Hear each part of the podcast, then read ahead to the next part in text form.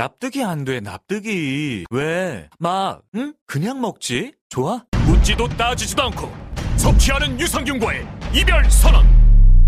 미궁 유산균 사랑! 너를 위한 헌정 유산균. 나를 위한 적중 유산균. 매일매일 너에게. 빵빵한 너에게. 민감한 너에게. 약해진 너에게. 유산균 사랑 4종 출시. 지금 검색창에 미궁 유산균 사랑을 검색하세요.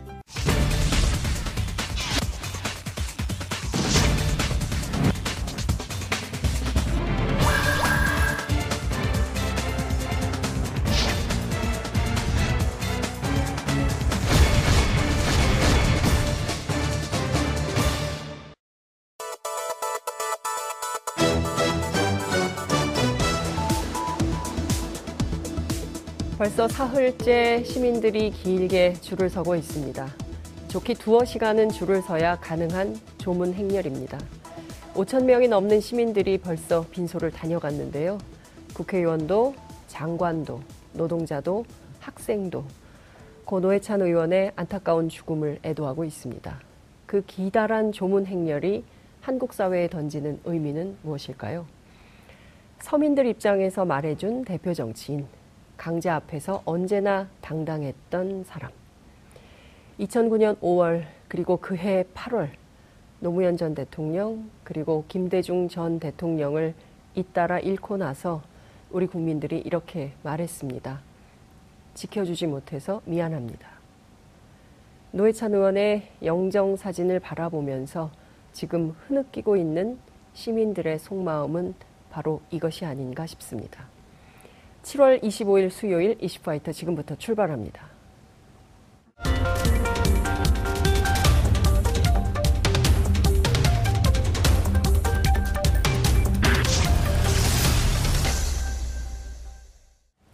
깨어있는 시민들이 꼭 알아야 할 알찬 브리핑, 깨알알 브리핑 시간입니다. 오늘도 어김없이 민동기 기자 제 옆에 나와 계십니다. 어서 오십시오. 안녕하십니까. 예, 저는 어제 다녀왔습니다. 네. 예, 그, 한 8시 30분?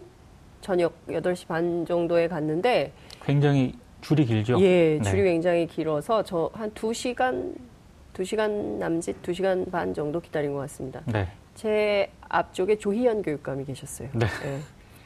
그리고 어, 정대화 상지대 총장님도 제 앞에 네. 서 계시고 국회의원도 다 줄을 쫙 서가지고 아 서야죠. 네. 예, 그리고 어, 시민들이 너무 많이 오시, 더라고요 네네. 예, 많이 오시고 안타까워하시고 어린아이들도 굉장히 많이 데리고 그렇습니다. 오셨더라고요.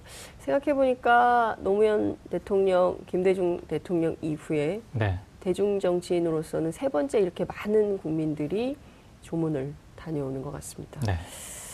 음, 참, 이 허망하지만 그래도 또 제도적으로 남겨야 할 것들이 많이 있기 때문에 네. 정치권에는 어떤 측면에서는 제도 개혁의 한 중요한 단초를 열 수 있는 계기가 좀 되지 않을까 이런 기대도 해봅니다. 그러니까 지금 정치권이 이런 그 시민들의 네. 추모 분위기가 무엇을 의미하는지를 네. 좀 정확히 읽었으면 좋겠습니다. 그 조원진 의원. 네. 어제 제가 얘기했는데요. 네. 그리고 곽상도 의원. 네. 자유한국당 의원입니다. 그렇습니다. 그 상중인데 이런 말 해도 됩니까? 그러니까 고민이지 않습니까? 네. 그분들. 근데 최소한의 인간에 대한 예의를 좀 지키지 못하고 있는 게 아닌가. 저는 딱히 어제도 말씀드렸지만 네. 그런 발언이라든가 이런 거에 대해서는 네.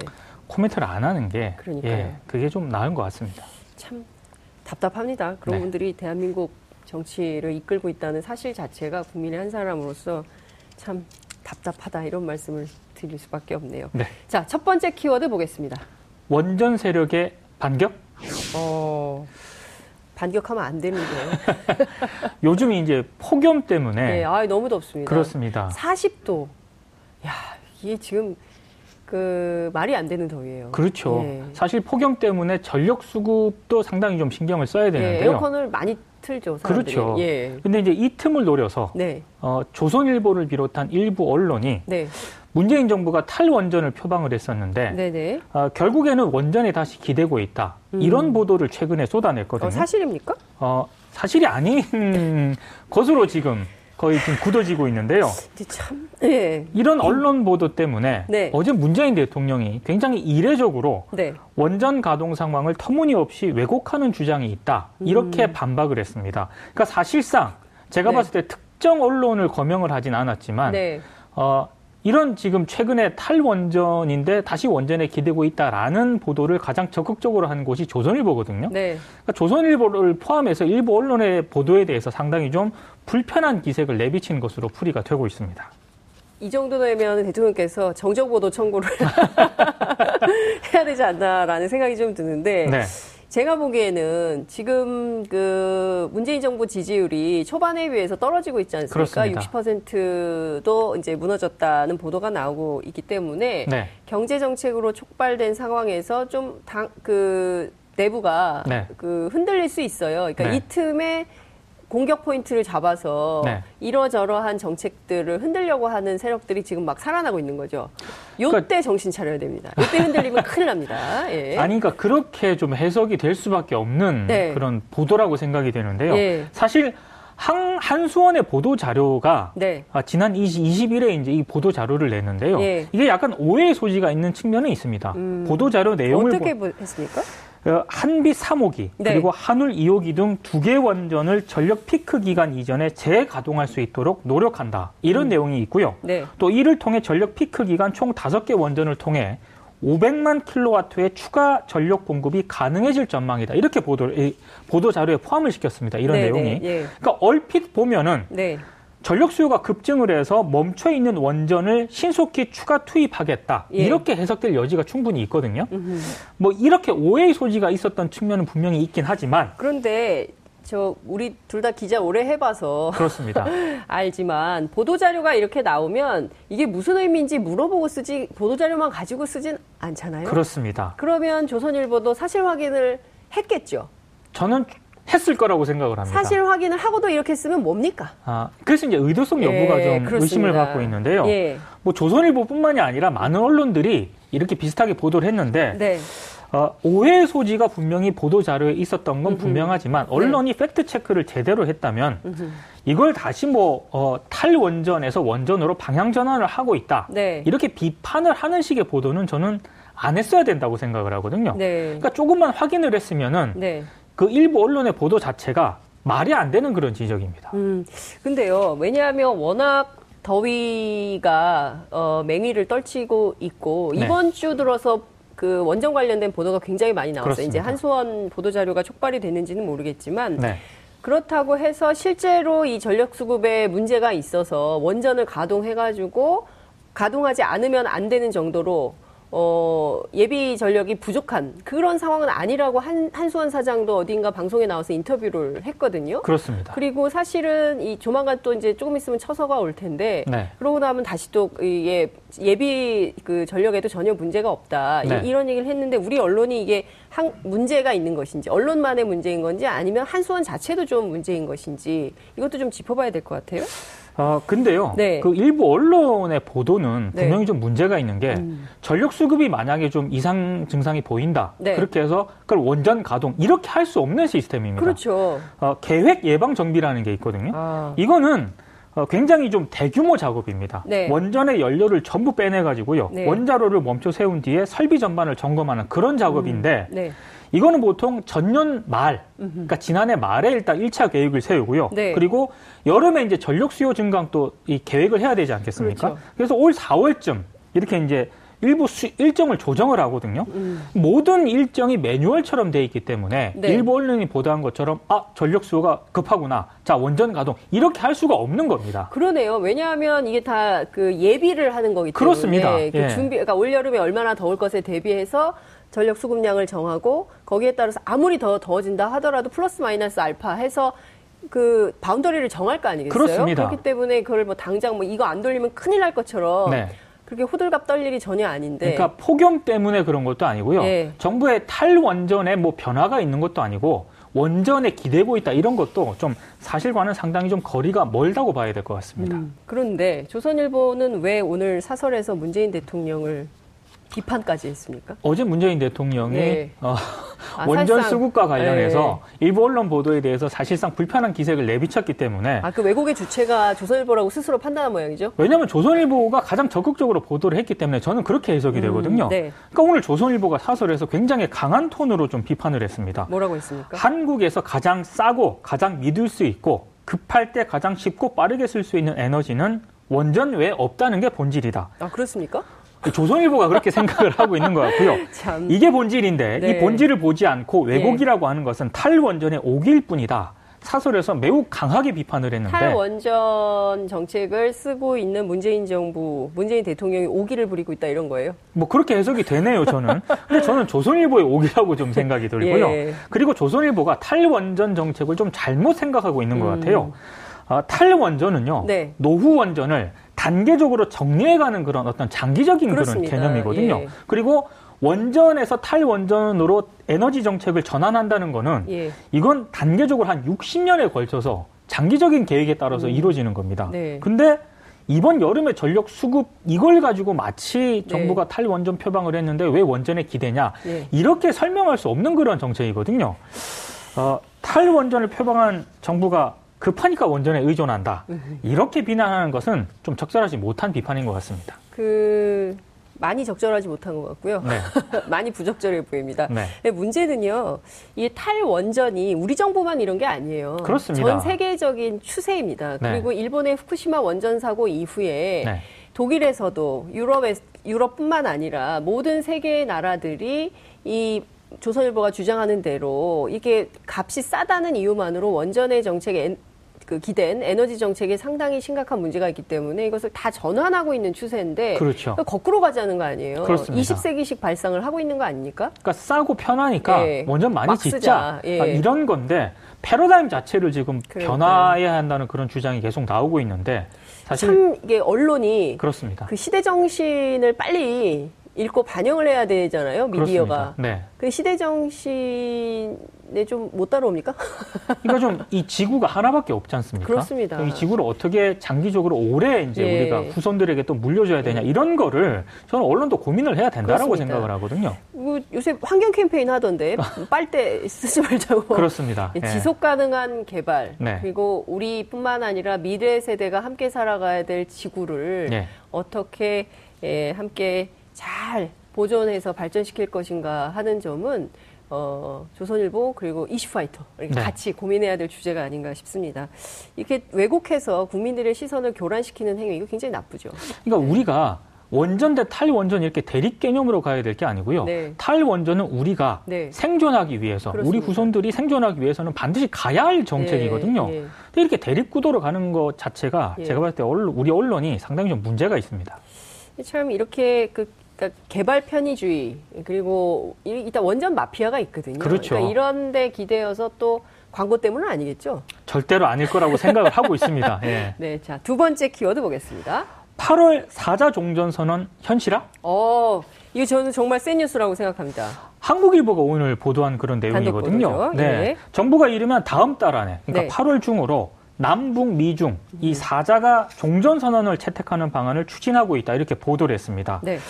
외교 소식통을 일단 인용을 했기 때문에 사실 여부는 좀 더 상황을 좀 지켜볼 필요가 있는 것 같은데요. 근데 만약에 아, 이렇게 8월 중으로 어, 종전선언, 더더군다나 남북 미중이 참여하는 종전선언이 만약에 추진이 된다면 새로운 어떤 한반도 비핵화에 물꼬를 틀 수 있을 가능성이 굉장히 크기 때문에 좀 주목이 되고 있습니다. 그렇습니다. 이번 주 금요일 7월 27일이 이, 저 남북 그렇습니다. 예, 정전협정 65주년이 되는 날입니다. 그렇습니다. 그래서 대개의 경우는 이날 네. 종전선언이 나오면 어떻겠냐라고 기대를 했는데 이게 사실상 어렵다. 현실적으로는 좀 어렵죠. 예. 예.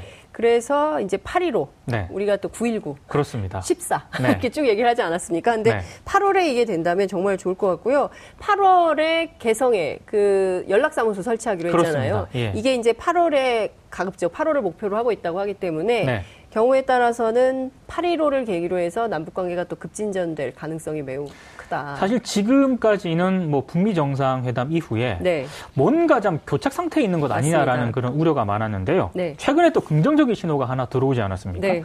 북한이 최근에 탄도미사일 시험장인 서해 위성 발사장에서 해체 작업을 하고 있는 정황이 음. 확인됐다. 네. 또 이런 또 외신 보도가 있었거든요. 그렇습니다. 예. 그래서 이거는 뭐 사실 그 김정은 국방위원 국무위원장이 음흠. 북미 정상회담에서 트럼프 대통령에게 네.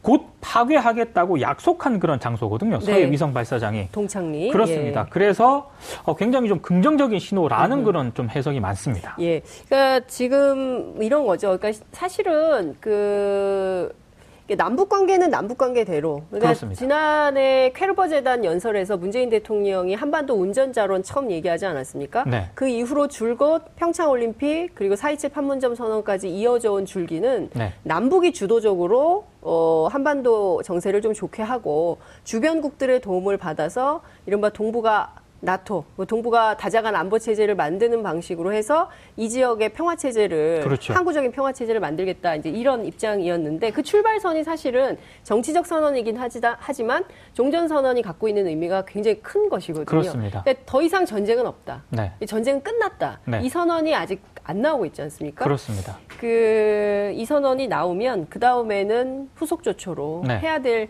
일들이 굉장히 많이 있는 것이죠.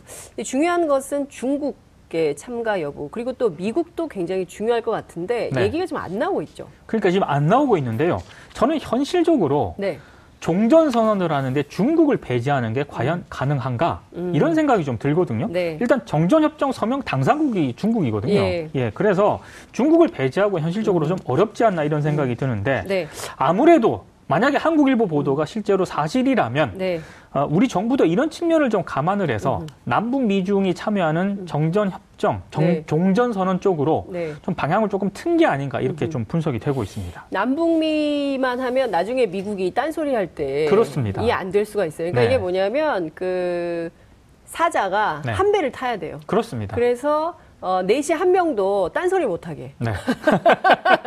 그래서 어, 견제와 균형을 맞추면서 특히 이제 미중이 네. 그 굉장히 G2 패권 국가 아니겠어요? 양국이 다. 그렇기 요... 때문에 우리로서는 사자가 함께해서 일종의 예, 보증수표를 그렇습니다. 좀 받아놓는 것이 딴소리 못하게 좀 해놓는 것이 좋지 않을까라는 생각이 좀 듭니다. 어쨌든 네. 기대가 어, 한껏 또 어, 부풀어 오르는 그런 상황이 아닌가 그동안 싶습니다. 잠깐 소외가 됐었는데 네. 아, 이번 좀 그 뉴스를 계기로요. 네. 좀 한번도 비핵화에 좀 진행이 좀 됐으면 그렇습니다. 좋겠습니다. 예. 자, 세 번째 키워드 보겠습니다. 또 기각. 누굽니까? 네. 누구 걸 또 기각했습니까? 조현아 전 대한항공 부사장의 구속영장을 이번에는 검찰이 기각을 했습니다. 이, 집, 이 집은 참 운도 좋은 것 같아요. 어떻게 이렇게. 다섯 번 지금 기각이 됐는데요. 벌써 다섯 번째입니까? 그렇습니다. 어, 일단 그 인천지검 외사부가요. 네. 관세청이 신청한 이 구속영장을 기각을 하면서 밀수입 범죄 사실 가운데 상당 아니 밀수를 어떻게 기각합니까? 저도 그게 이상합니다. 밀수인데 그러니까 상당 부분이 구체적으로 특정되지 우리가 않았다. 밀수를 했으면 어땠을까요? 구속이죠. 아니 그리고 저는요 정말 시민의 시민의 상식에서 6억 밀수심 혐의를 받고 있거든요. 그러니까 6억을 밀수했는데 구속영장이 기각이 됐다. 이거를 지금 국민들이 어떻게 해석을 해야 되는가? 좀 그런 부분에 대해서도 좀 검찰이 좀 도대체 뭘 밀수를 한 겁니까 조현아 전 부사장은? 일단 지난 6월부터요. 네. 그 관, 인천세관이 조 부사 조 전 부사장을 세 차례 불렀거든요. 네. 근데 지금 쭉 보니까 예. 아, 뭐예요? 뭘 샀어요? 뭐 어린아이 뭐 물품도 있고요. 네? 애들 뭐 애들 물품도 있고요. 뭐 여러 가지 자식 건가 보죠? 아 굉장히 많습니다. 네. 그리고 어 하여튼 뭐 다양해요. 근데 네. 그 액수 자체가 6억이라는 아니 근데 애들 옷하고 장난감을 6억씩이나 삽니까? 네, 전부 그건 아니겠지만 네. 이제 그런 식으로 이제 대한항공 편을 이용해서 이제 밀수를 해온 거 아니겠습니까? 예. 근데 6억 밀수에 대해서 이렇게 어, 검찰이 구속영장을 기각을 했다. 물론 보완 수사를 지휘했다고는 하지만 일반 국민들 입장에서는 이걸 제대로 이해할 수 있을까 이런 걱정이 좀 되더라고요. 그 상당히 관용적인 검찰이었네요. 그런 것 같습니다. 네, 이렇게 예. 재벌에게는 관용을 베푸는 검찰이 네. 도대체 일반 국민들에게는 어떤 태도를 보였는지 예, 가서 조사받고 온 분들은 다 알거든요. 아니 그리고요 네. 이번 같은 경우에는 네. 개인적으로 좀 납득이 안 되는 게 네. 개인 물품을 협력업체에 숨긴 증거인멸 정황도 일단 의혹이 제기가 됐고요. 그리고 땅콩 회항 사건이 있지 않습니까? 네.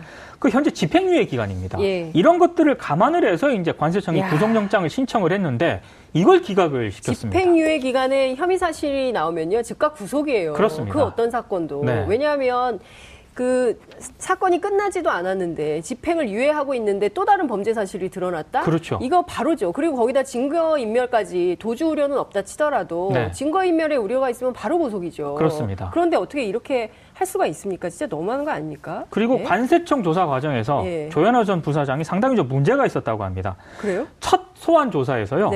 네. 두통 때문에 더 이상 조사받는 게 어렵다. 저희도 머리가 아픕니다. 네. 네. 조사를 끝내주면 예. 해외 구매 물품 자료를 제공하겠다라고 얘기를 했는데 이 약속 지켜지지 않았다고 하고요.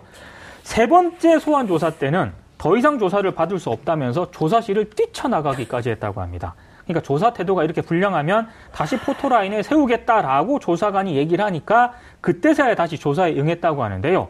이거는 일반 국민들 입장에서는 상상조차 할 수 없는 그런 일입니다. 그 포토라인에서 기자들이 촬영한 사진 보셨습니까? 네. 그녀의 눈빛. 그렇습니다. 네, 살벌합니다. 여기 지금 뒤에도 좀 아, 어디 네, 어, 배경이 깜짝이야. 있습니다. 어, 네. 깜짝이. 어, 네. 진짜 있네요. 아. 네. 아, 저 눈빛 무섭습니다. 네. 그 지금요 이 관세청에 신고하지 않는 거 미신고 이게 아주 상습 상습적이었다면서요? 굉장히 상, 상습적이었기 때문에 네. 더 문제가 되고 있는데 네. 사실은 이 자체도 문제지만요. 네. 구속영장 계속 기각이 되고 있지만 새로운 의혹은 또 계속 터져 나오고 있습니다. 그래요? 또 있어요? KBS가 어제 이제 그 70년대부터 네. 조양호 회장 일가가 프랑스 파리 중심가에 네. 빌딩을 몰래 보유하고 임대 소득을 챙겼다는 의혹을 보도를 했거든요. 근데 이게 70년대부터 어, 세상에 됐기 때문에 예. 이 공소시효가 좀 문제가 될 수 있고 이 공소시효를 검찰이 지금 고민하고 있는 것으로 지금 전해지고 있는데요. 아니 근데 70년대부터 지금까지 계속되고 있는 상황인 거잖아요. 이제 그러면... 2016년에 일단 중단이 됐다고 하는데 아. 70년대부터 2016년까지 계산을 해보면 그것도 엄청난 부당이득 아니겠습니까? 근데 이런 부분에 대해서 부당이득 환수법을 아, 해야 네, 되는 빨리 거고요. 빨리 해야 됩니다. 전 제가 봤을 때 부정재산 환수법 국회에 잠자고 있는데요. 이거 꼭 해야 됩니다. 재벌 2, 3세들이 이렇게 예. 탈 탈법을 하더라도 별다른 처벌을 받지 않는다면 우리 사회에서 과연 법치라는 말이 왜 존재할까 그렇죠. 이런 생각을 좀 해보게 됩니다. 지금 촛불혁명 정부가 수립이 돼서 네. 많은 국민들이 기대하고 있었지만 지금 1년 지난 지금 보면 청와대가 여러 가지 바꾸려고 굉장히 노력을 했지만 그렇죠. 국회도 하나도 안 변했고요. 네. 법원 그대로고요. 네. 검찰 그대로고요. 네. 재벌 하나도 안 변했고요. 네. 다 그대로인 거예요. 언론도 그런... 변하지 않았습니다. 아, 그렇죠. 예. 언론 저희가 정한 4대 적폐. 네, 네. 언론, 재벌, 관료, 관료, 그리고 하나가 더 있어요. 뭐죠? 법원입니다. 아, 법원이죠. 아, 법조, 사법조. 법조. 네. 큰일입니다. 하여튼 하나하나 차분차분 밟아가면서 어, 해결해야 될 문제들이 산적해 있는 것 같습니다. 할 일이 너무 많습니다. 네. 예. 자, 오늘 말씀 여기까지 듣겠습니다. 고맙습니다. 고맙습니다. 여러분들은 지금 생방송으로 진행하는 장윤선의 이슈파이터와 함께하고 계십니다. 오늘 방송 좋았나요? 방송에 대한 응원 이렇게 표현해주세요. 다운로드하기, 댓글 달기, 구독하기, 하트 주기. 더 좋은 방송을 위해 응원해주세요. 그리고 2부도 함께해주세요.